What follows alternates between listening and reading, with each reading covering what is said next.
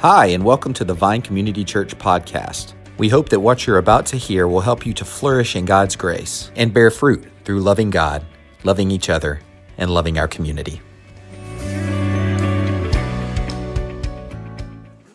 My name is Tim Barton, and I am one of the pastors here at the Vine.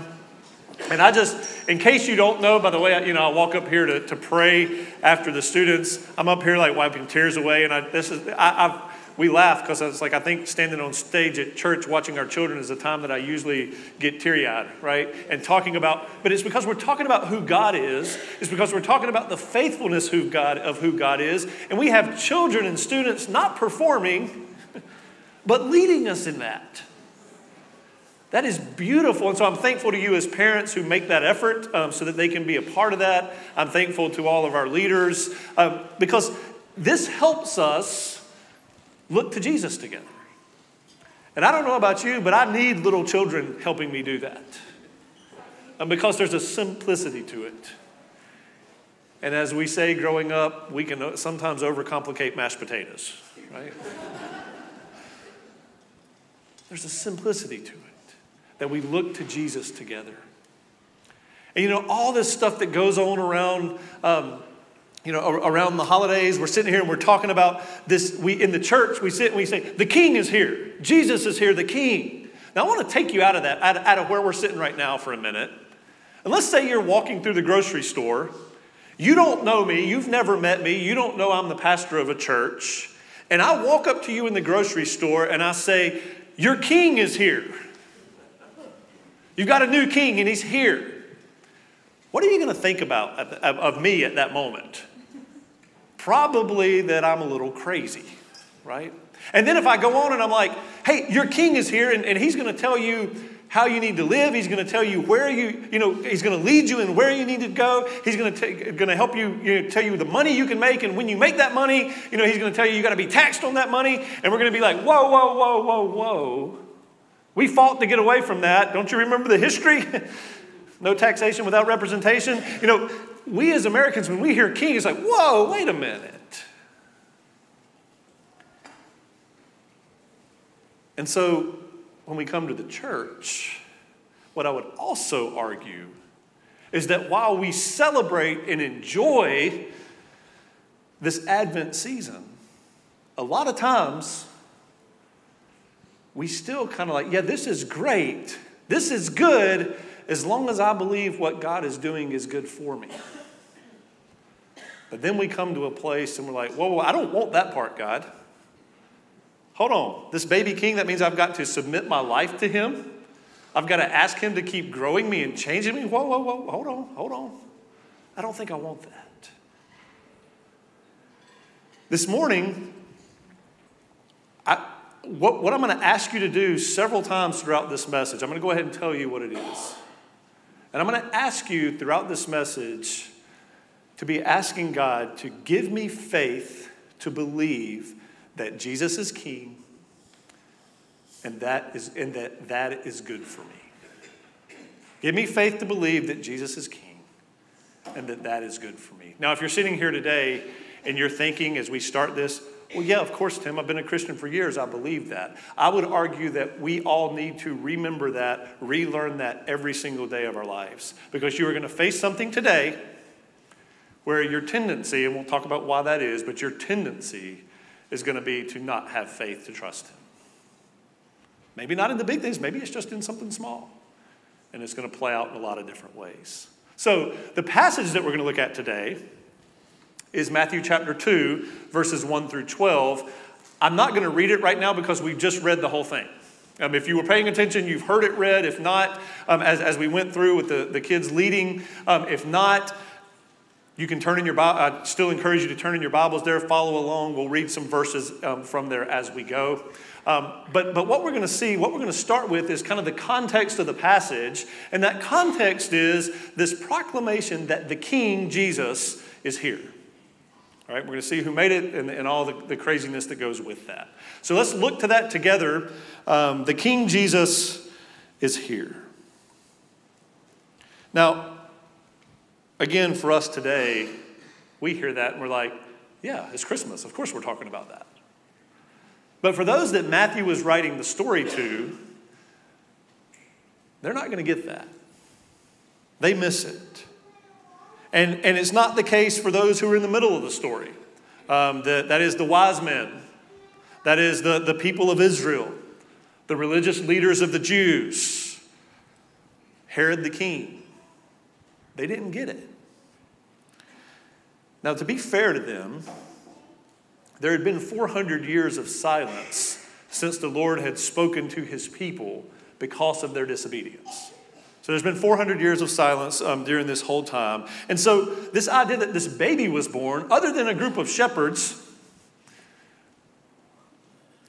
and who they told, this was kind of a non-event. This baby had been born. There was no story. They didn't get that a simple baby born to a young tradesman and his wife in Bethlehem mattered. Now, here, somewhere around 2 years after the birth of Jesus, during the reign of Herod the king, these wise men, these wise guys, so to speak, from the east show up. And they show up first to the guy who's ruling over the Jews and the Jewish people and their leaders. And he comes, or they come.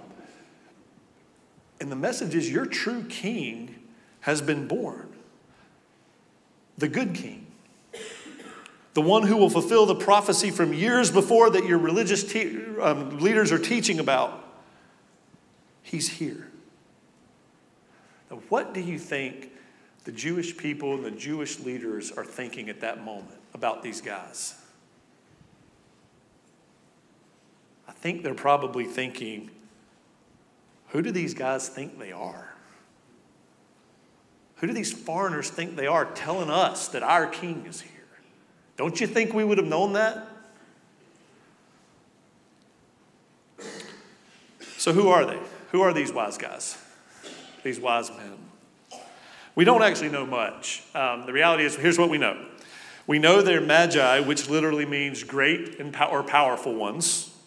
We know they're from the east, and what the significance of that is, that means they're not from the people of God. They're coming from another land. And we know that they, the Jews would have called them Gentiles. And it's very likely that there were more than three of them. So if you saw this morning, well, we got a lot of three kings. There are probably more than three of them anyway, and it was more like a small band of travelers traveling together.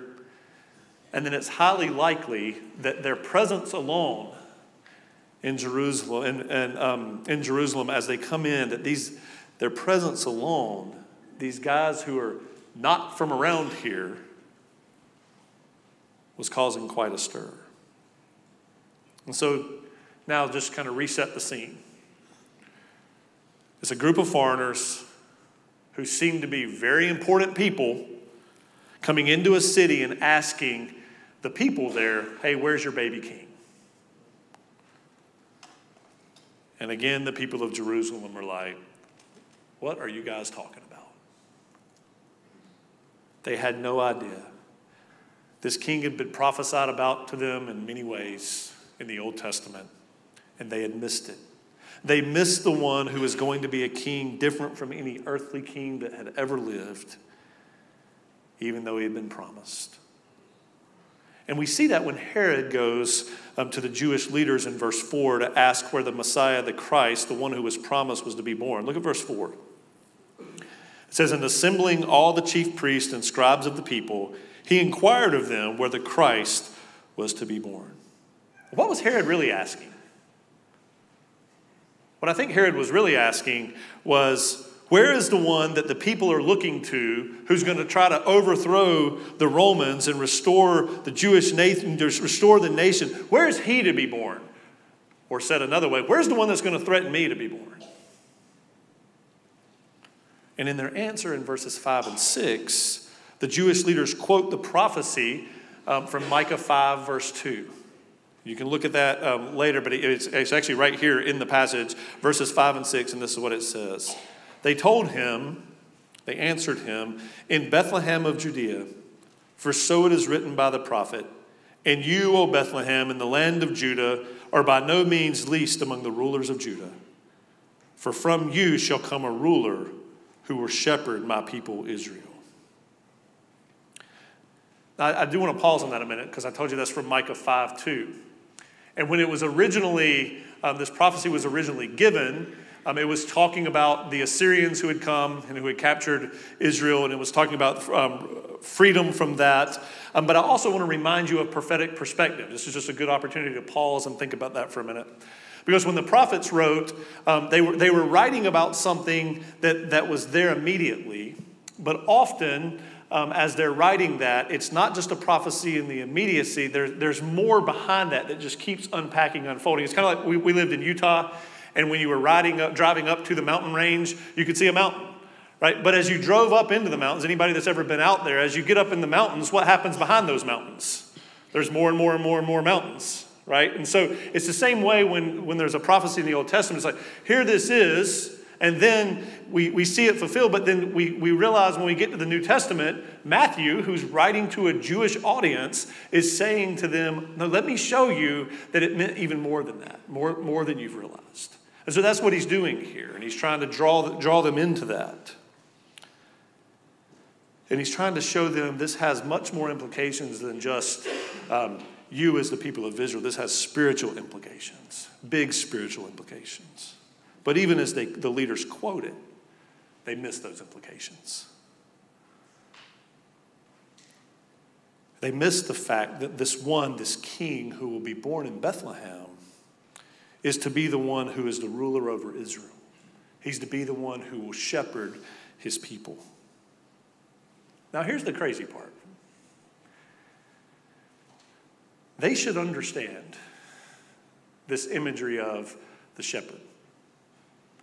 Because all throughout their history, God spoke to them about being their shepherd, right? This idea of a shepherd king. When you think about the Old Testament, what do you think is the most, by survey, what is the most well-known passage and the most often quoted passage in the Old Testament about a shepherd? Psalm 23, right? There are people who are not even followers of Jesus who can quote it because we hear it so often. It was this imagery that was so clear and so regular in their history. And that shepherd king, God as the shepherd king, was meant to protect his people from the ones who tried to destroy his flock. He would nourish his sheep. He would guard his sheep. He would take care of the sheep. And then we see that imagery changed over to when Jesus comes. Right? And Jesus is called what? He calls himself, I am the good shepherd. I lay down my life for the sheep. Jesus takes that imagery on himself. And he does that so that he can bring hope to the people because he was the one who is going to make peace with God. Right? Do we understand that when we're not a follower of Jesus, our biggest enemy is God? We need peace with God. But that's what Jesus brought. So we need peace. He brings peace with God. And then he brings promise to defeat all his and our enemies. But see, for the people, it wasn't the enemies that they expected him to defeat. He was ultimately defeating the one who would seek to destroy them spiritually. They didn't even realize that they needed this peace with God. They didn't realize that the big issue was the spiritual battle going on, the spiritual enemies that they had, the death that they had apart from Jesus. And so the author, Matthew, he's trying to show those who are reading the Jewish people. He's trying to show them that these things they're looking for have been fulfilled. But the religious people, they had gathered all the information. These are the religious people, the teachers. They had gathered all the information. They had studied it. They had analyzed it. But they were missing the reality that the promised king had been born. They missed that the promise had been fulfilled. That's the religious leaders. And here you have, in stark contrast to the religious leaders, these Gentiles, these outsiders, these magi, these important people from another land. They had very little information. But it says that they believed that he was king, and they came to him. They trusted that even though they did not fully understand, that this Jesus being king was a good thing. So I'm going to pause on that for a minute this morning. Do you believe that Jesus is king? Do you believe that? You know, I can answer that question always unequivocally, yes. But there's a follow-up to that. Do you believe that that's a good thing?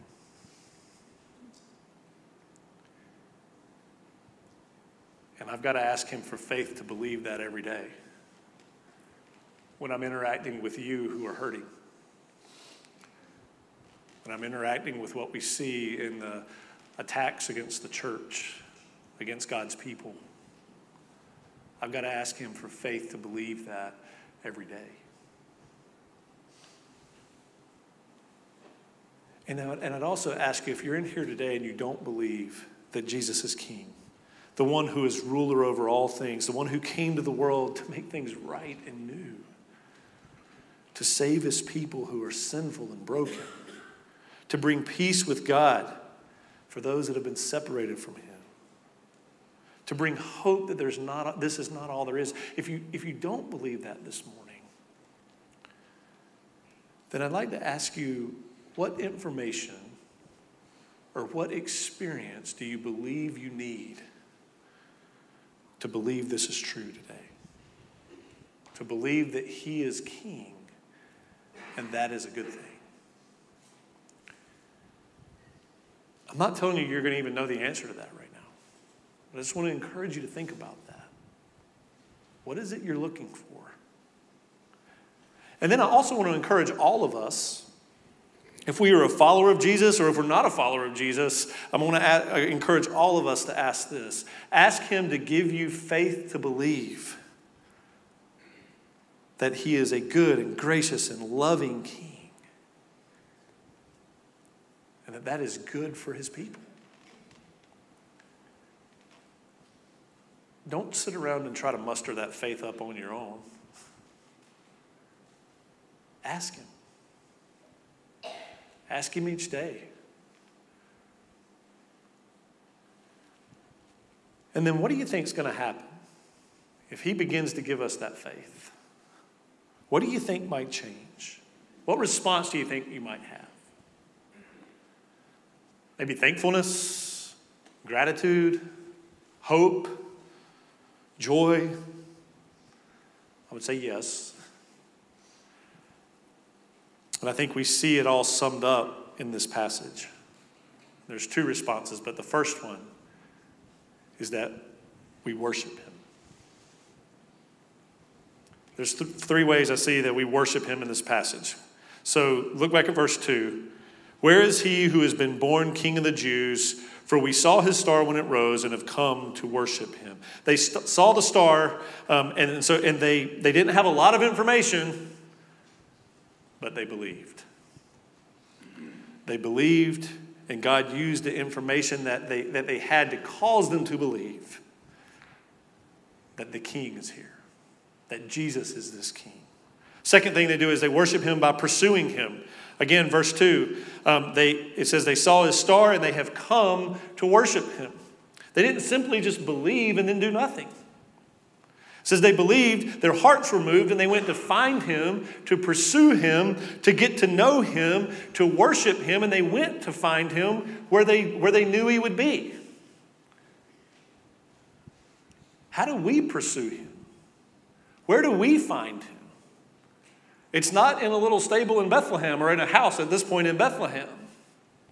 Right? Where do we find him? He tells us. We find him as his people gather together, and we look to Jesus together. We find him in his word. We find him in prayer. We find him in singing and celebrating together. We find him by pointing out the truth of the gospel over and over and over again to one another. But you know what's crazy about that? We say we want to find Jesus. But how often do we neglect those things where he says he is?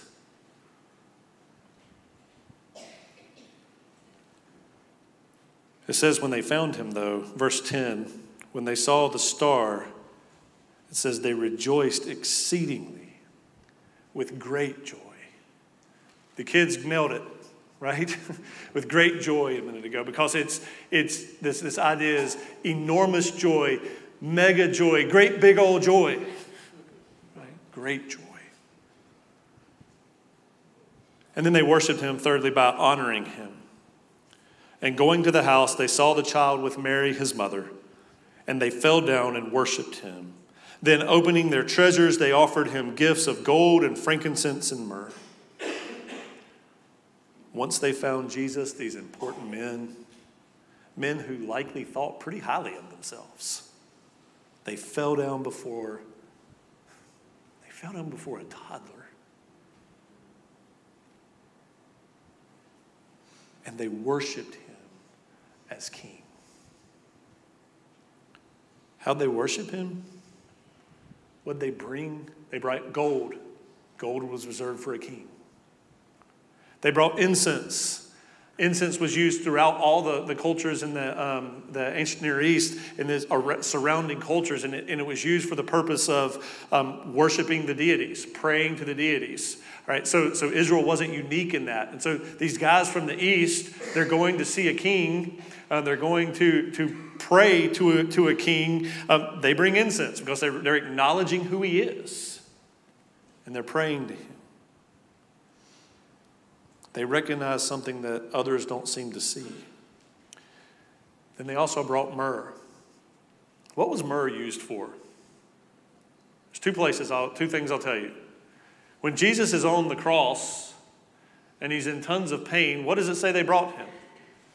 They brought him wine mixed with myrrh to deaden the pain. And then the other thing we know about myrrh is that myrrh was used in the embalming of bodies. And so what they're indicating here, in some way, shape, or form, they understand some version of what this little toddler baby King Jesus was going to do. The only explanation I have for that is God showed it to them. They believed and they worshiped him.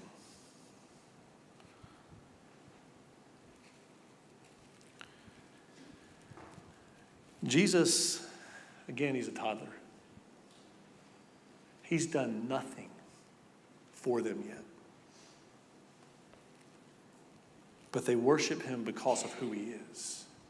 Because he is the king. The king, the savior, the hero. And if we believe this about Jesus, we will begin to worship him even when we're not sure how the things he's doing are good. If we only worship him for what he's done and not for who he is, then we're worshiping God based on our circumstances, based on our qualifications of what makes him worthy of our worship, worthy of our submission to him. But when we worship him for who he is in addition to what he's done, those things do go together. He's done what he's done because of who he is. And we worship him for that. We begin to have our hearts changed to look to him as our Savior, as our rescuer, as our hope. We begin to realize that he is for us even when it doesn't feel like it. But when we don't ask him for that, we respond in a different way.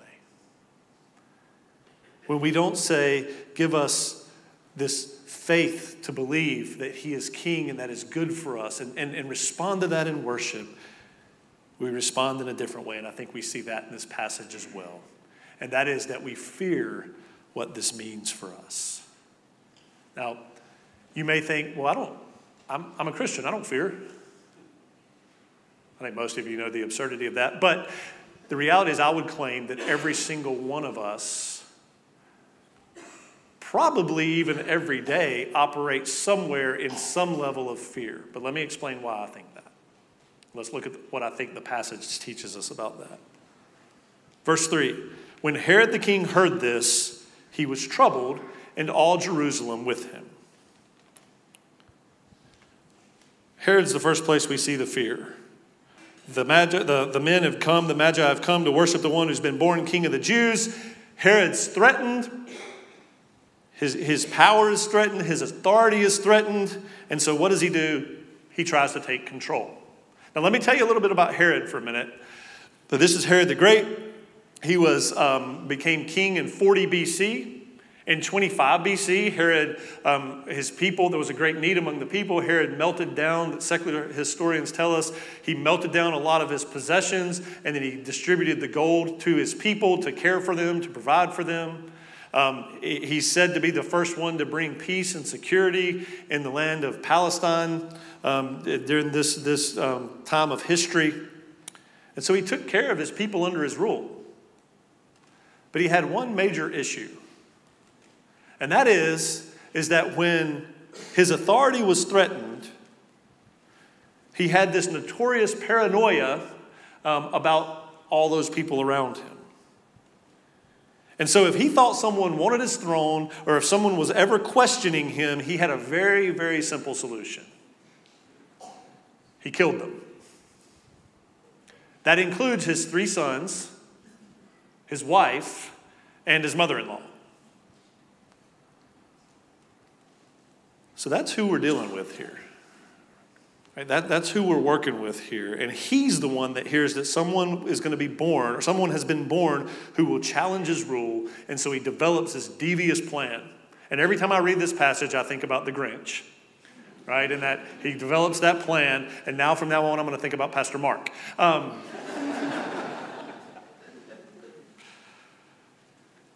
Herod asked the religious leaders in verse 7, where is he to be born? It says, then Herod summoned the wise men secretly and ascertained for them what time the star had appeared. And he sent them to Bethlehem, saying, go and search diligently for the child. And when you have found him, come tell me so that I may worship him too.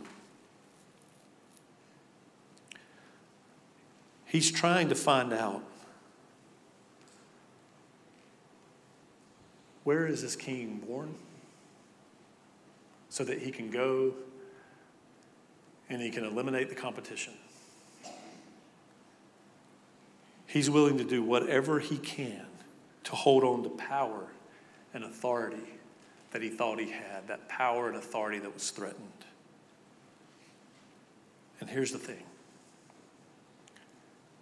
We do similar things as well. We do similar things when we do not trust that Jesus being the king is a good thing. When we don't want to submit to his leadership, to what he says is good. Think about that for a minute.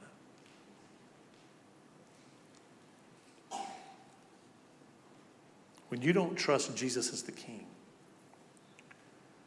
how do you try to take control? Maybe it's lying, manipulating people to get what you want. Maybe it's the other side of the coin of control, and it's actually apathy. Well, I really can't do anything about this. I can't figure out how to control it, so I'm just going to decide to distance myself from it and not care.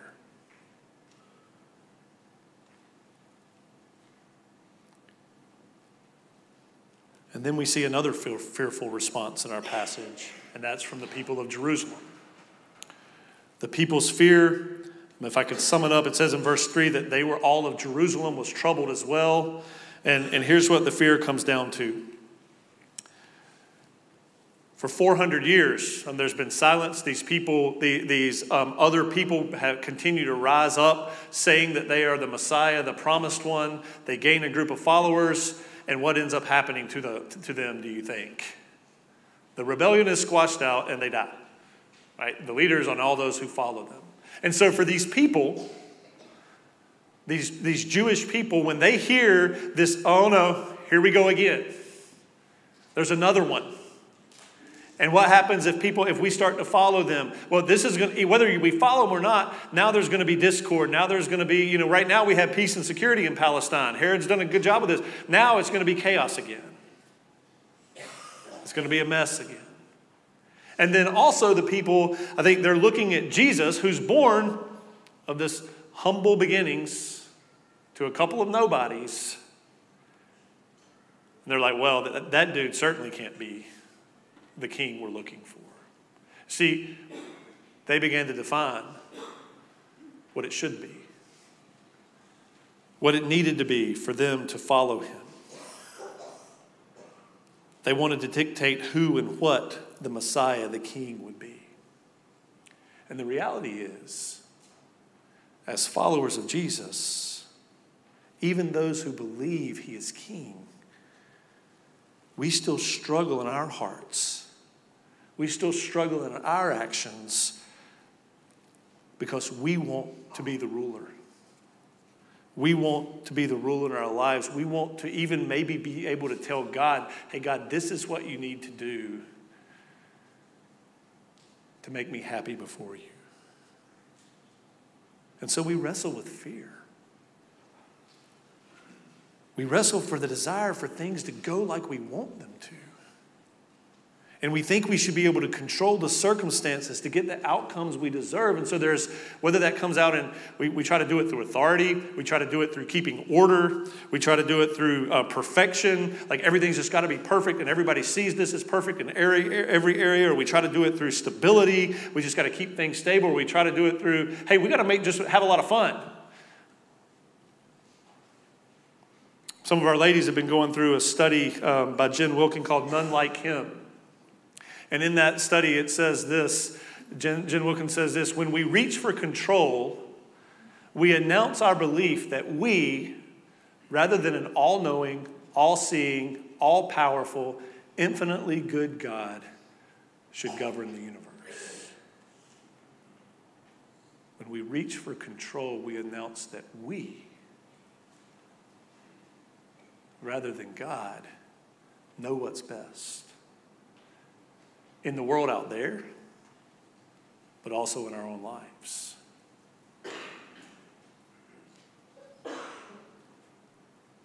And so we come back around this morning. Will you ask God to give you the faith to believe that Jesus is king? And to believe that it's a good thing.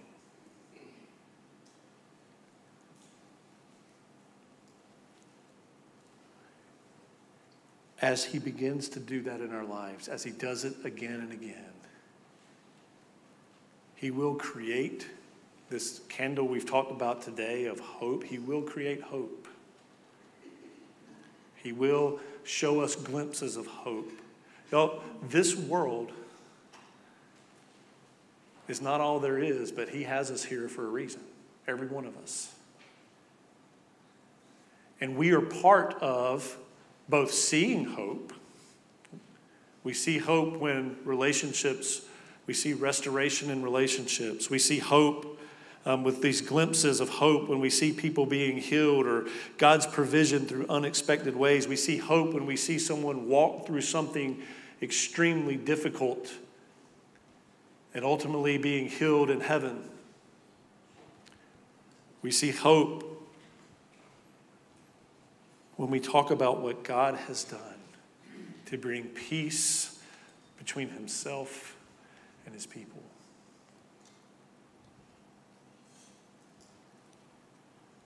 This story, the rest of God's word, tells us that the King Jesus is here. It tells us that he is coming again. Will you ask him today, again, one more time, to give you faith to believe that he is king and that that is good for you? We know from Hebrews that faith is the assurance of things hoped for. ask him to give you that faith today. I'm going to give you a few minutes to do that as we prepare for the Lord's table. And then I'll bring us back together after we've had a few moments before the Lord.